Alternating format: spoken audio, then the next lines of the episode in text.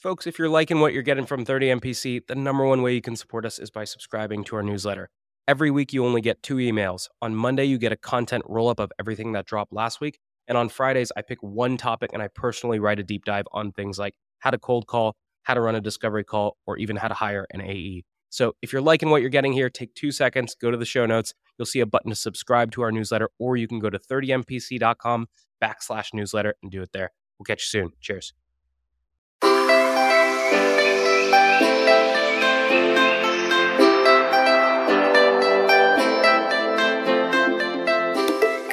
Good morning, everybody, and welcome to this playbook episode of 30 Minutes to President's Club. My name is Armand Farrokh, and I'm here with my co host, Nick Cegelski. And today, we're not talking about calling one person at a time. We're not talking about calling two people at a time. We're talking about calling everybody and getting everybody involved in a sales cycle. It is a playbook on multi threading, which in this economy, you gotta have it down because if you're not getting to power, you're getting your butt kicked. Nick, why should people listen? Well, one of the most frustrating things in the world as a salesperson is when you are stuck talking to the same person on one call, two call, three call, and you're like, is this person going to get this whole deal done for me? Like, shouldn't I also be talking to IT? And don't they have a boss who might need to get looped in who owns the budget? And so it's really, really frustrating and ineffective when you are single threaded. And so if you want to not be frustrated and you want to actually be effective, you may want to listen to this one. Alrighty, folks. And the way we're going to break this down is in three steps. The first section we will map out is the golden path. In other words, what is the golden path or the order of operations of who you should be getting in front of on an account? And then once we've mapped out the golden path, we're going to talk about top down selling. In other words, starting with power. And then we'll talk about bottom up selling if you're starting with a champion. Alrighty? So a three, a two, a one, a one, two, three, four, five people in your sales cycle. Let's go. Today's tip to optimize your sales day is brought to you by Boomerang. If you get an email and the action required on that email is going to take you less than two minutes to do, do it on the spot. It's not worth adding it to your to do list, having to look at the item, remember what you need to do. That's going to take you more than two minutes anyway. So do it on the spot, get it off your plate. Now, we documented our best templates and tips to help you optimize your sales day with our friends at Boomerang, and you can get that documentation for free at the link in the show notes. Gong's going to help you run the five minute drill at the end of all of your calls today. At the end of a call, pressure test the prospect with three questions. Number one, do you want to buy? If the answer is no, why set a next step at all? Number two, when do you want to buy? If it's tomorrow, we got to move fast. Number three, how do you buy? Based on the first two answers, I can now adequately decide if and how I set a next step. And this was stolen from the Gong 30 MPC 90 minute masterclass, and you can steal it too in the show notes. Today's prospecting tip is brought to you by Woodpecker. When you're sending a sales email, you generally want to avoid putting punctuation in the subject line. If you've got an exclamation point, it makes it seem like you're shouting at them, look at this amazing offer. And a question mark just smells salesy. So avoid punctuation. Now, if you want to steal my full sales cadence from my friends at Woodpecker, there's a link in the show notes for you to go get it and try it for free. Your ZoomInfo actionable insight tactic is called Jane's Moving Up. Why? Because that's the email subject line you'll use when you get a real time notice that your prospect Jane just got promoted. From there, in the email, explain how ZoomInfo helps rising sales leaders win their first 90 days on the job by highlighting coaching opportunities or supporting a team wide prospecting push. And you can try out this trigger based email template for prospect promotion and four other scenarios inspired by ZoomInfo's go to market plays. Link in the show notes. Otter AI's Autopilot for Sales gives you the freedom to sell on your discovery calls by taking notes for you. One of the best ways to deepen your discovery is to ask your prospect about the impetus behind their goals. So when a prospect tells me they want to advertise on more sales podcasts, I'll say, well, it's not every day that you wake up and decide you want to sponsor a podcast. What's causing you to even explore this in the first place? Now, we put together the ultimate discovery checklist with our friends at Otter AI, which you can get for free at the link in the show notes. So, Armand, I'm going to start with something that we call mapping the golden path, which is knowing where you want to go. And it actually makes me think of I don't know if you're a big Alice in Wonderland fan, but there's a story where Alice in Wonderland is going down a path and she gets to a path that goes in two different directions. And the Cheshire Cat is there. And she goes, which way should I go? And he responds and he says, Well, where do you want to end up? And she then responds and says, It doesn't make a difference to me. And he says, well, then it doesn't matter which way you go. And the golden path is the same philosophy. In order for you to effectively multi thread a deal and help you and your buyer navigate to a closed won, you need to know what your golden path looks like. And that involves sitting down and figuring out who are the human beings that I should be talking to throughout my sales process? Generally, you want to break it up thinking about the different functions or departments that you'll be talking to marketing, IT, legal, finance, etc as well as the different vertical strata of the folks you'll be meeting with. So CMO, VP of marketing, director of marketing, etc. And so what you might want to do is sit down and map a past deal that you've won or go look in your CRM and figure out who are the people that I need to talk to and what are the typical steps that I need to do to get a deal to close one. Alrighty. So now you have mapped out all the different personas that need to be involved in a sales cycle. And because you're probably a salesperson listening to the podcast, let's use a sales organization as an example of how you should now map the ideal order in which you handle them. And so while I don't have a great Cheshire cat analogy like Nick does, the analogy that I will give is the famous adage of people buy emotionally and justify logically. And that is typically the best way to carve into an account. Is your first and best option is to get an executive involved. So you start at power. In this case, that might be a CRO or a VP of sales. And you get them swelling up like a tidal wave. You get their emotional and their business problems high, a 30 foot wave, and then you get those to create momentum so that when you go and actually meet the surfers, aka the champions, aka the directors of sales or the head of revenue operations, there's momentum behind your initiative. And then the final piece is there might be some shoobies who are in the way, aka blockers and you want to handle those blockers last when the white water is crashing. And so you want to go from power to champions to blockers. That is one path. The other more common path that you'll run into is it's hard to get access to power. And so what you want to do is you want to start with your champions, and your champions are going to help you build up that wave so that you can make the wave tall and you can get to power. And then again, you will still handle your blockers last. So in a bottom up sales cycle, you might start with a director of sales or a director of RevOps or a head of RevOps. You might go up to the CRO, and then you might go ending with your Salesforce admins, for instance, or the people who are lower level that need to make sure that your product technically works. So try to get emotional validation first and then justify it logically. And so, Nick, let's talk about this from a prospecting standpoint now one of the big areas that a lot of salespeople screw up is they only prospect at one level. So they say, ah, I want the top down approach. I'm only going to prospect the CMO. And they ignore all of the VP level people or all of the director level people. Or they say, you know what? I want to do a bottoms up motion because I want to get some intel that I can start with and then roll up to the C suite general rule of thumb is you probably should be prospecting all of those people. And we've learned on this show that you should never win a deal alone. You should also never lose a deal alone. And the same applies to prospecting. You should never break into an account alone. This is for the important ones. You should employ your team. So, what you might do is if there's an exec that your CEO is connected with on LinkedIn, use them to get an intro.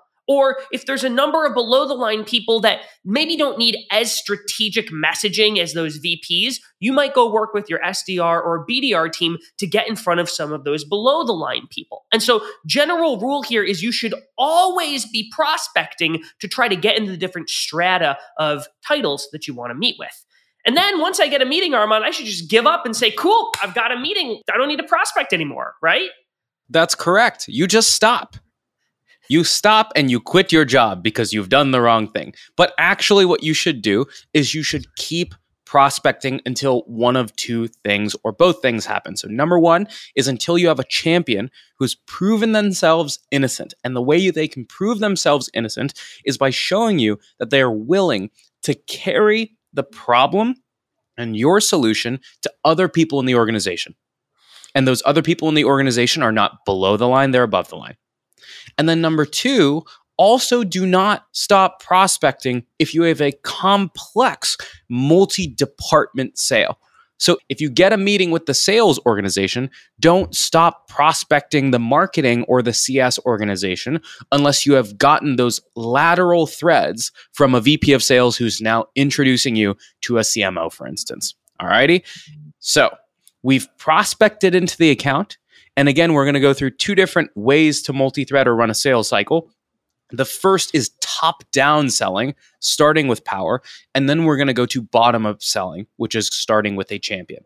So let's start with top down selling, aka coined by Ian Koniak, yo yo selling. Let's start with you get that first meeting with power. You're meeting with a CRO or you're meeting with a VP of sales. We're going to talk about the meeting structure here, but only because the meeting structure is important to lay out so you know what we're asking for at the end of the meeting. If you want to know all of the details about executive discovery, there are a number of good episodes that we've run on that. You could listen to our discovery playbook, or you could listen to any episode with Ian Koniak, or you could listen to some episodes with Anthony Cesario. Any of those three will take you very far in enterprise selling. So let's dive into the structure of this meeting. You're going to do three things present your point of view, you're going to drill down to two or three executive level problems, and then you're going to ask for the permission to run the rest of the sales cycle, aka multi thread. And that's going to be the emphasis. Let's start with presenting your point of view. When you go into an executive meeting, it's different than doing traditional discovery with a champion. You can't just show up and ask, why'd you take the call, walk through a traditional pain funnel, and go through technical problems and situations, and maybe I can get those situations to turn into a business problem. You get 30 minutes, which probably means you really got 15 minutes with an executive. And what that means is you need to show up with a hypothesis on the problem that you believe they have, based on what you've read in their 10K, based on what you've seen in the news, based on what you know in the industry. From there, you need to drill down to two or three executive level problems aka things like we are missing earnings, aka things that would show up in our board meeting, aka things that would be like a down round or missing a revenue target. You need to have specific things that hit a company's P&L or their board meeting executive level problems, not technical problems. And the reason for that is these executives don't know what the technical problems are. And if you talk about technical problems, you're going to get kicked below the line. What you want to do is, again, using that tidal wave analogy, is you want to build an emotional wave of a 30 foot problem. And at the end of this meeting, you want to ask for permission to figure out the best way to solve the problem with their department leads and come back with a recommendation. So, Nick, how do I actually make that ask at the end of the meeting when I have this wave that is 30 feet tall? Yep. So, a big part of this is the golden path philosophy that we talked about. You should know the titles of the folks that you need to meet with next, but you've got to go one step further. And so instead of saying, yeah, you know, we'll normally meet with sales ops next, you should know the name of the head of sales ops. And so before your meeting, get the specific names of the human beings that you want to meet with next ready. And what I do is I'll actually pull up their LinkedIn profiles and I'll share my screen and show those people. And you might say something like, hey, look, usually when we're finishing a first meeting with a CMO like this, they'll tell us, hey, I want you to go talk to my team and then come back to me with a recommendation. Normally, we work with folks who head up content, content marketing and demand gen. I think the right people for me to meet with are Dave and Lucy, and then pull up their LinkedIn profiles. Now, what I need to do is get their affirmation that those are the people that I'm going to be meeting with. And do not just say, cool, I'm going to go talk to them and come back to you. What you need to do is solicit a direct introduction. So ask them if they'd be willing to make an introduction via email. Because if you leave the meeting without an intro, what are you going to do? Like just start calling these people out of the blue? even if you're able to get a hold of them, you you have so much more credibility when they make that introduction and they say, Dave, talk with Nick. He's going to come back to me with a recommendation. So know the titles, know the names, get permission to get an introduction, and get those direct introductions. And then from there, a very common error that salespeople make is they've got a next steps field in their CRM and they go to their boss and say, Cool, I've got a next step on the books next week to talk with the director of marketing who you got introduced to. But you have to make sure you plug the gap with the CXO, that person at the top that you met with originally. And so, my recommendation is on that first meeting, even though you have a next step of meeting with some of these direct reports, get that roll up meeting where you come back with your insights and recommendations on the book for three or maybe even four weeks out. And what that does is it gives a sense of urgency for those other meetings. And worst case scenario, you kick it out, but do not leave that meeting without that next, next, next step on the books. So now at this point, we've explained who we need to get introduced to, why they need to be involved, and we even have an end marker for when we talk to these people, we're going to come back and give a presentation. Now we need to go and talk to these people. And the best way to talk to these people is to cold email every single one of them. Incorrect. The best way to talk to these people is you have this wave crashing and you should have this CRO or this CMO introduce you over email to each of the department leads. I prefer to have a standardized email template that I send to the executive and I tell them on that meeting, I'm going to send you an example email. Could you make the introductions to your team? And it's extremely short. And it's basically here's the thing that we're solving for. Here's why I want you to meet with them. Here's what they do. Three sentences max. Extremely short. They probably won't use it or they'll tailor it themselves. Okay. And then at that point, you now need to run parallel sales cycles. So do not mishmash the four department leads together. Do not mishmash the SMB director of sales with the mid market director of sales, with the director of RevOps, with the head of sales enablement. That is an easy way to burn a sales cycle because what you do is you force yourself to run five people meetings, which means you probably have multiple interests in the room, which probably means you're also doing a presentation because you can't run a five person discovery call. And what that also means is people are going to be silent about the things that are going to block your deal. Instead, you are now going to run four mini sales cycles with each of those department leads. And again, if you want to learn how to run any discovery call, you can listen to any of our discovery episodes. But each of those calls will be a classic discovery call with a slight twist at the end. So when I'm running a champion level discovery or a department lead level discovery, I'm going to do the same thing where I'm doing a traditional running a discovery call, setting my agenda, asking my questions, finding a problem. I'm typically going to be doing one or two demos with each of those department leads. And at the end, instead of asking them to walk me through a proposal or them to introduce me to power, what I'm seeking out in these three or four department leads is I'm trying to find champions.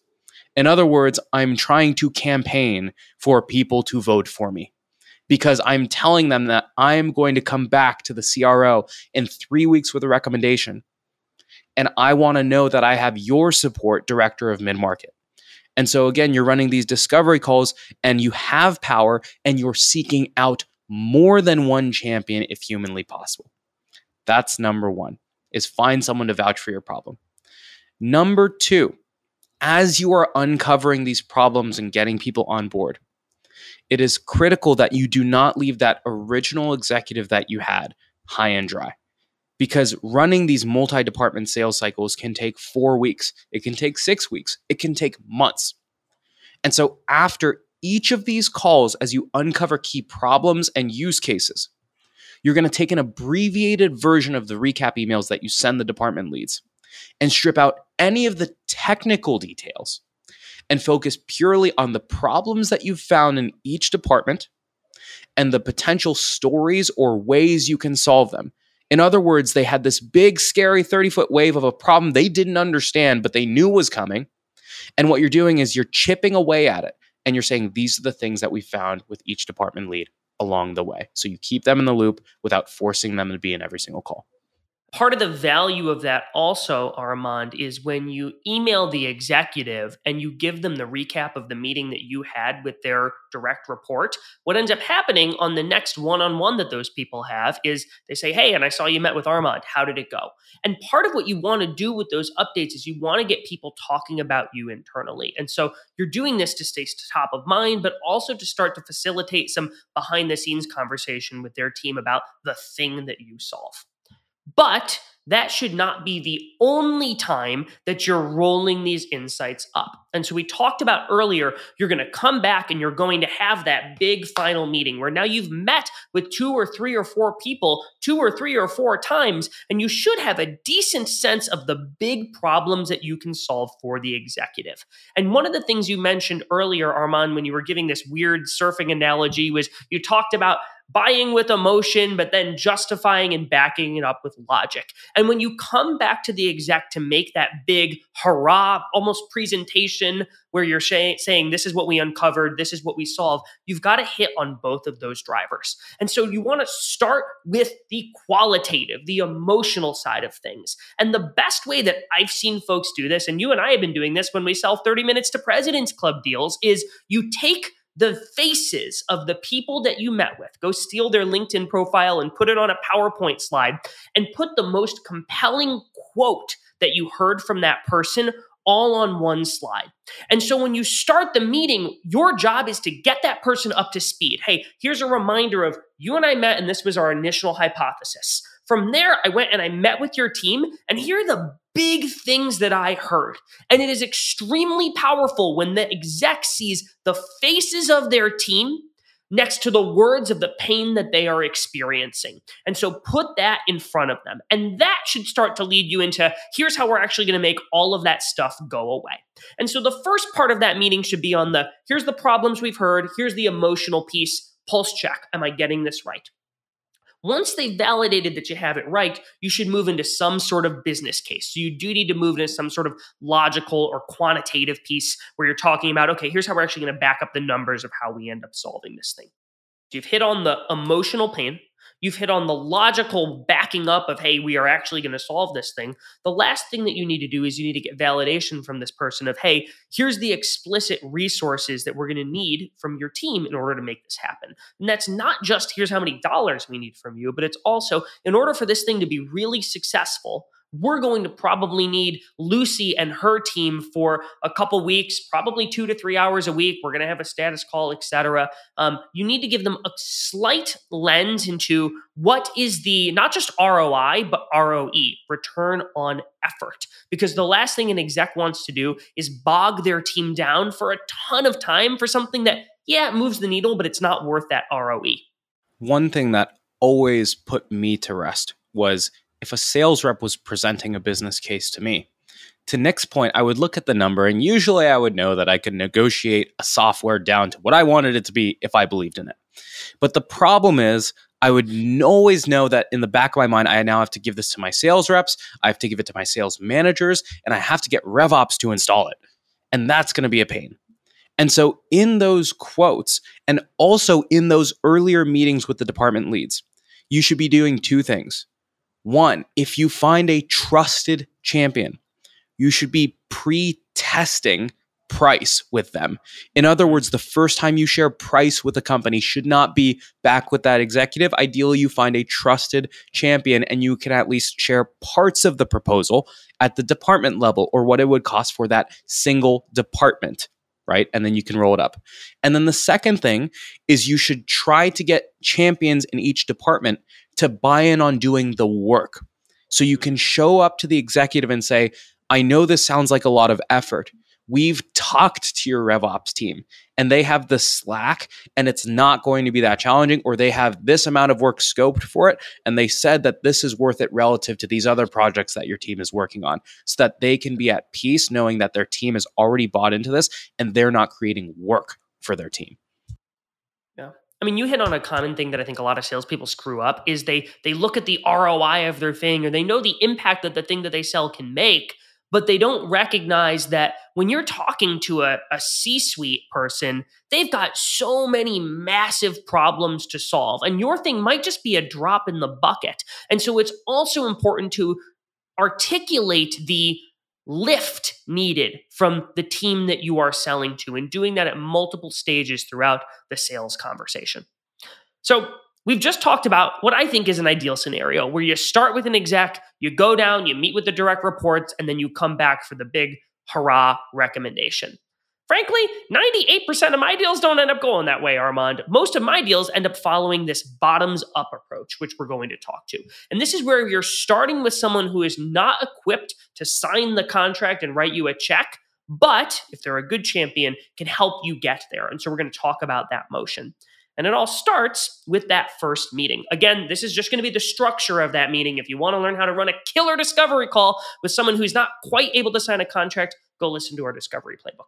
So, step one, you get on the call, you want to figure out why are we even here? I bet a lot of salespeople reach out to you, and I don't imagine you take every meeting. What prompted you to take this meeting? Get the other person talking. Then, what you want to do in your upfront contract is you need to early, early on foreshadow the fact that you are going to be asking for introductions to other people. So you might say something like, "Look, Armand, these t- these first meetings typically end up going one of two ways. You might decide today that this thing is not a fit, and if that's the case, no worries. You won't hurt my feelings. I didn't build the software. I'm just the one that sells it.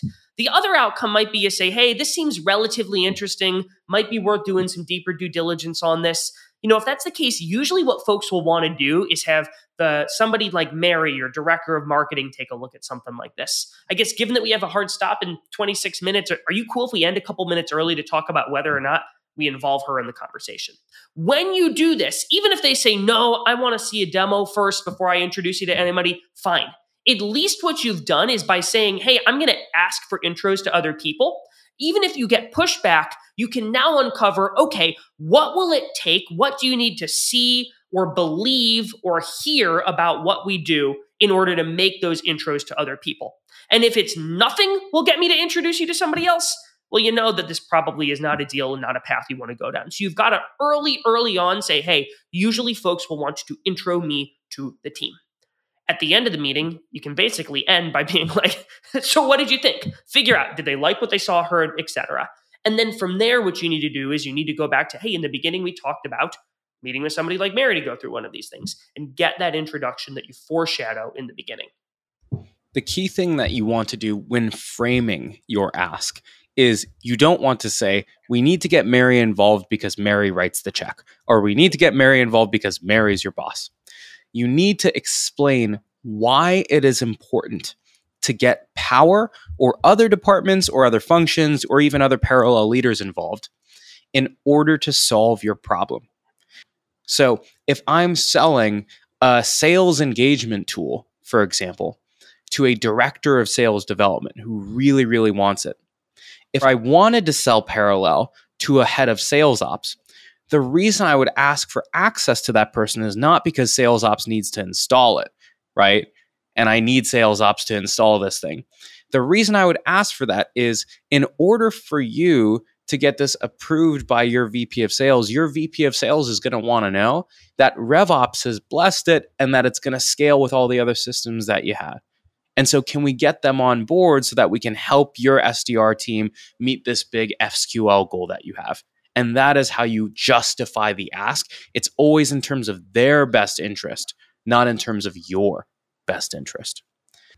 One thing you might do in a, a, more complex sale where there's a ton of steps in your golden path and you can feel like the person you're working with is going to need to make a number of different intros is you might use a tool like a mutual action plan or a joint execution plan where once you feel like the person you're working with is bought in and maybe they've introed you to one or two other people, but there's a lot of other functions that you need to touch, you might consider introducing a mutual action plan as a way to lay out the specific roles and names that you meet with as a way to have an open and upfront conversation with the other person about this is what it's going to take and here's who we really need to get access to. So just to recap that, that was a good amount of information is you're running that first meeting with your champion and then you're alluding to the eventual ask to multi-thread. At that point you're probably still running a demo for your next call with that champion or maybe one other parallel stakeholder. And then you're revisiting that ask at the end of the demo once you have your champion bought in. And if you're going to use a JEP or a joint execution plan or a MAP or a mutual action plan, it's usually right there. At the end of the demo, when your champion has seen it and they're like, wow, this is awesome. I think this solves a problem. And that's when you can actually bring up the ask to get access to power. And so now we're finally at the point where we're starting to get introduced to power in this bottom up motion. There are two ways you can do it. The first is you're selling directly to power, the second is you don't have access directly to power and you have to sell through a champion. In the case that you are selling directly to power, what you want to do is what's called the champion sandwich. Is you're going to book that meeting with power now that you've gotten permission to get access to them. And what you want to do is you want to sandwich that big meeting with power with two smaller meetings. A meeting with your champion before the meeting and a meeting with your champion after the meeting. And the way you ask for that is when you set that big team demo, is you again frame it in terms of what you want for them. You might say, hey, Mr. or Mrs. Champion, I know we're going to this meeting with your VP on Friday. Can I catch up with you for 15 minutes on Wednesday? Just so I come up prepared and make you all look good and make sure that I articulate the things that they want to see effectively. They'll almost never say no. This is also the perfect time to get on a text basis with your champions is sometimes it's easier to just before that call, I can shoot you a text or give you a buzz. Can I get your cell just so we can like game plan quick before instead of doing a longer Zoom thing? They'll almost always say yes because you're selling with momentum. And then in that meeting, what you want to do is you then want to schedule the other half of your sandwich. So you might say, Hey, Mr. and Mrs. Champion, this is great. Thanks for prepping me on all this stuff. I'm super excited to meet with the VP tomorrow. Hey, Oftentimes, there are some things that are shared right after the meeting, or there are some open questions. Do you mind if I give you a buzz an hour after that meeting ends, once you've had a second to debrief? And I can get your feedback on how it went and anything else I should be using to follow up effectively with your team. Again, they will almost never say no to that ask. And that is the scenario in which you get access to power. The key thing that you're doing when you are explaining the rationale around why they should meet with you before the meeting and why they should meet with you after is you are explaining why it's in the other person's best interest to have this pre and post meeting with them. You're saying, look, after there's probably follow ups you're going to have. And it's not, I want to know the pulse check so I can sell this thing better. It's, I bet there's stuff coming out of this meeting that we can take care of more quickly if we sync live. Now, there are going to be times that your champion says, No, you know what, Armand, don't worry about meeting with Nick. I'm going to meet with him. I'll make this big presentation.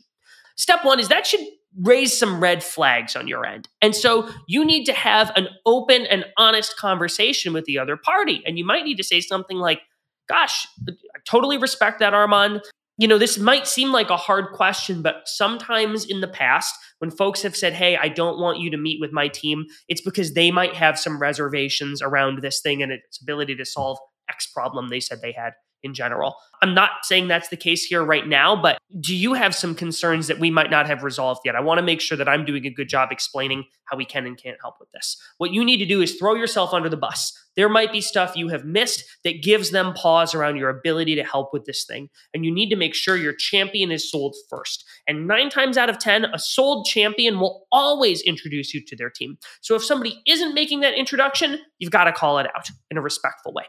But there's that one in 10 chance that sometimes people are like, no, like this is just how we do things. Step one is you've got to pressure test the other person on how they're even going to sell your thing. So you might say something along the lines of, cool, I want to make sure that I'm being as helpful as possible as you prepare for this meeting. Um, I guess I, I'm curious, how are you positioning this internally? And what you want to do here is understand how they're going to sell or pitch your thing.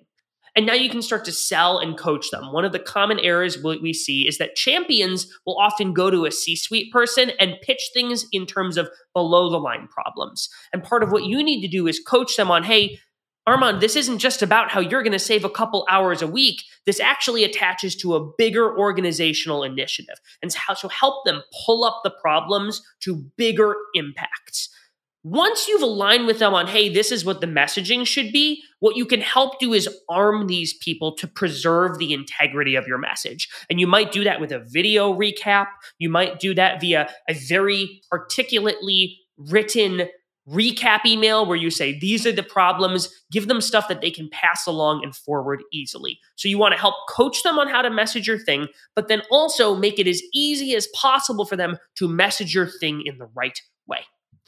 So let's rewind a second and let's say, all right, we're doing the thing where we're selling directly with to power and we've got that big team meeting. Or the selling through the champion goes so well that they say, Great news, the CMO wants to meet with you. Talk to me about how we should be running that big team meeting. Great. So, again, we're not going to go through the depths of how to run the demo and the discovery and all that stuff, but the high level structure of the big team meetings is as follows. Number one, you open up the call. There are probably a couple of people there usually at least three, sometimes up to five, sometimes even more. If you notice that the room is more than five people, there are two things that I would recommend. The first is try to split up the room based on function because what that means is you have a bunch of people plus power and you have a bunch of people with different interests that should be separated in different rooms. And then number two, try to match up to that room on a two to one ratio. In other words, never lose a deal alone. So if they have four people on their side, try to match up with two on your side. If they have six, try to match up with three. And also try to match power with power in those meetings. If they have a CRO, a director level, and a technical buyer, again, you should split that room up, but you may bring in your CEO or your CRO. You may bring in yourself, who's going to level with the champion, and then you might bring in a sales engineer who's going to handle the technical questions.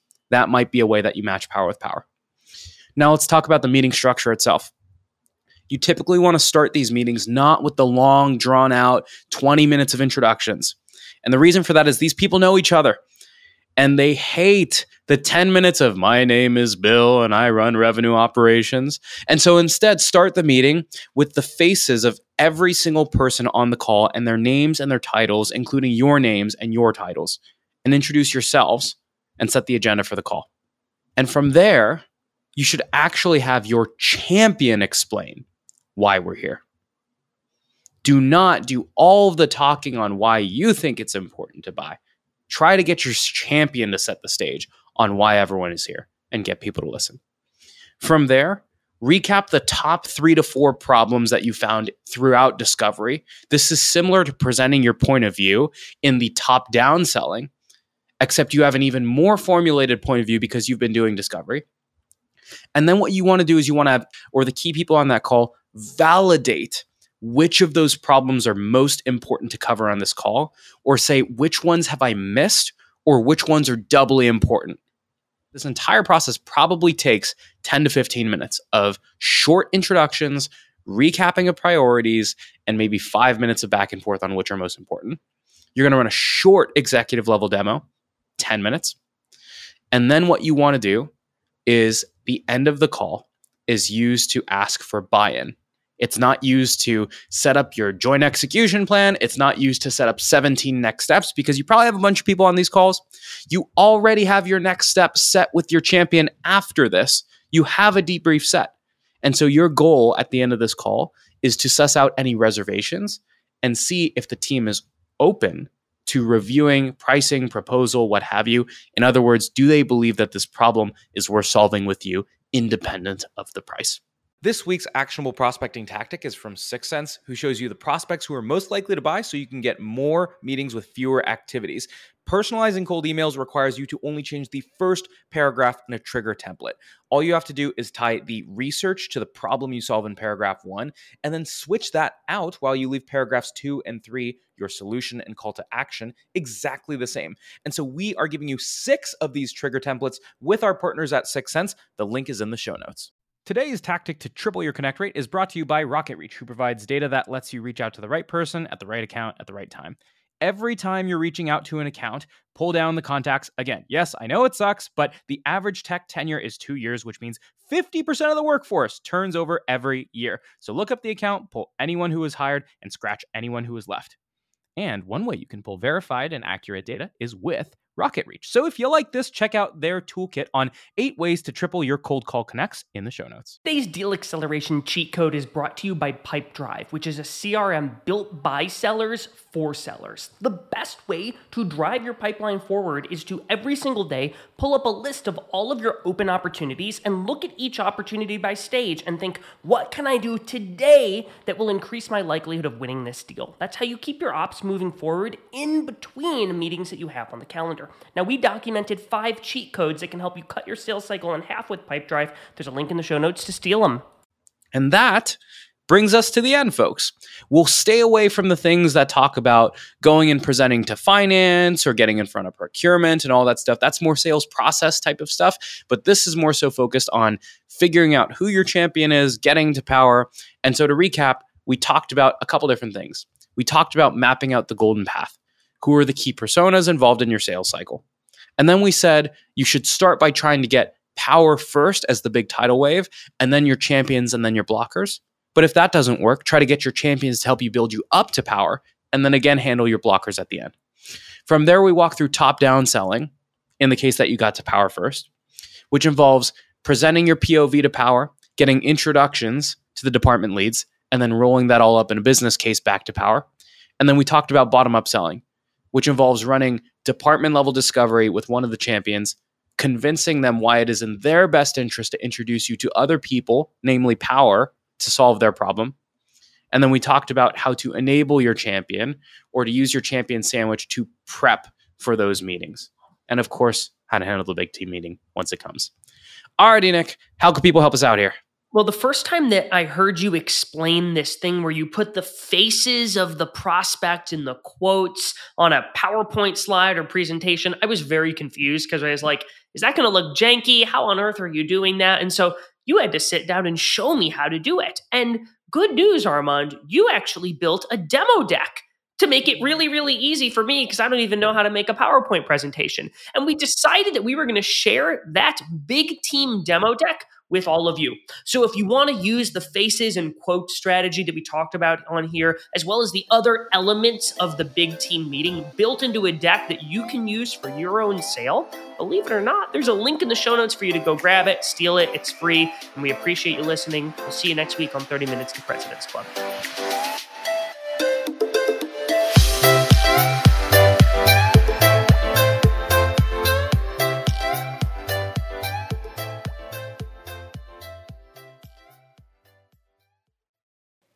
Gong's going to help you run the five minute drill at the end of all of your calls today.